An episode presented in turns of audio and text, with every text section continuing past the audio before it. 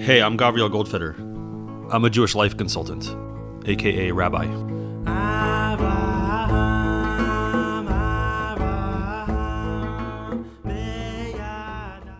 Next time you walk into a room, whether it's a room in your house or where you work, a store, anywhere, see what happens if you walk in with the mindset of can I help here? Is there some way that I could be of service? And look around. Notice who's there? What's going on with them? Is there someone who needs physical help? Holding a door open, lifting a package, finding something? Is there someone who looks like they could use a smile or a kind word, eye contact? The answer may be no. You might walk in and be genuinely open and look around, and really, honestly, truly, everything is fine. But if we can develop that attitude as a habit of walking into spaces and being alert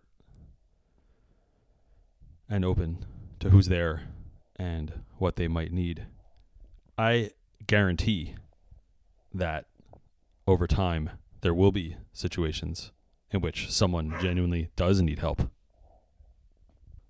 or support of some kind, and there will be ample opportunities for you to genuinely be of service.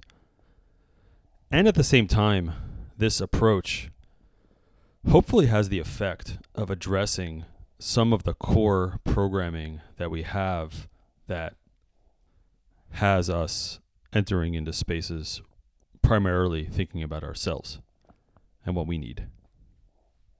If we have the capacity to address that core programming and to push ourselves away from self absorption towards other awareness, we become literal and figurative beings of light. We become superheroes of generosity, of awareness. We become resources. We become soul warriors. We become instantaneous and constant resources for the people regularly in our lives and also for strangers sometimes. As you probably know, I, Gavriel, am a pretty self absorbed person, but there's one category of person to whom I am quite aware when I see someone who is elderly. I look out, try to be supportive to that person in any way that I can, whether it's helping them step down from the curb, whether it's helping them get into their car or carry their groceries or whatever.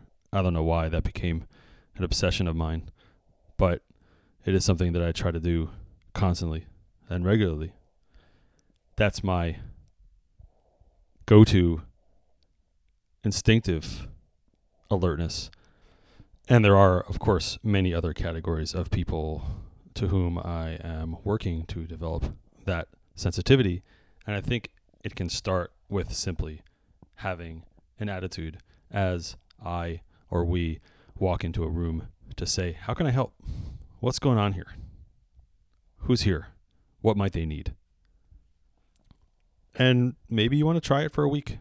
I would love to hear how it goes when you try to bend your basic instinct towards self absorption. I'm assuming that you have that.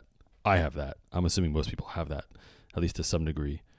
What happens when you bend that towards other awareness and other concern and attention and willingness to give, willingness to use time and energy in some way towards the good and benefit of other people? Please, honestly, let me know. Hey, Rabbi at gmail.com. I hope that teshuva is going well for you.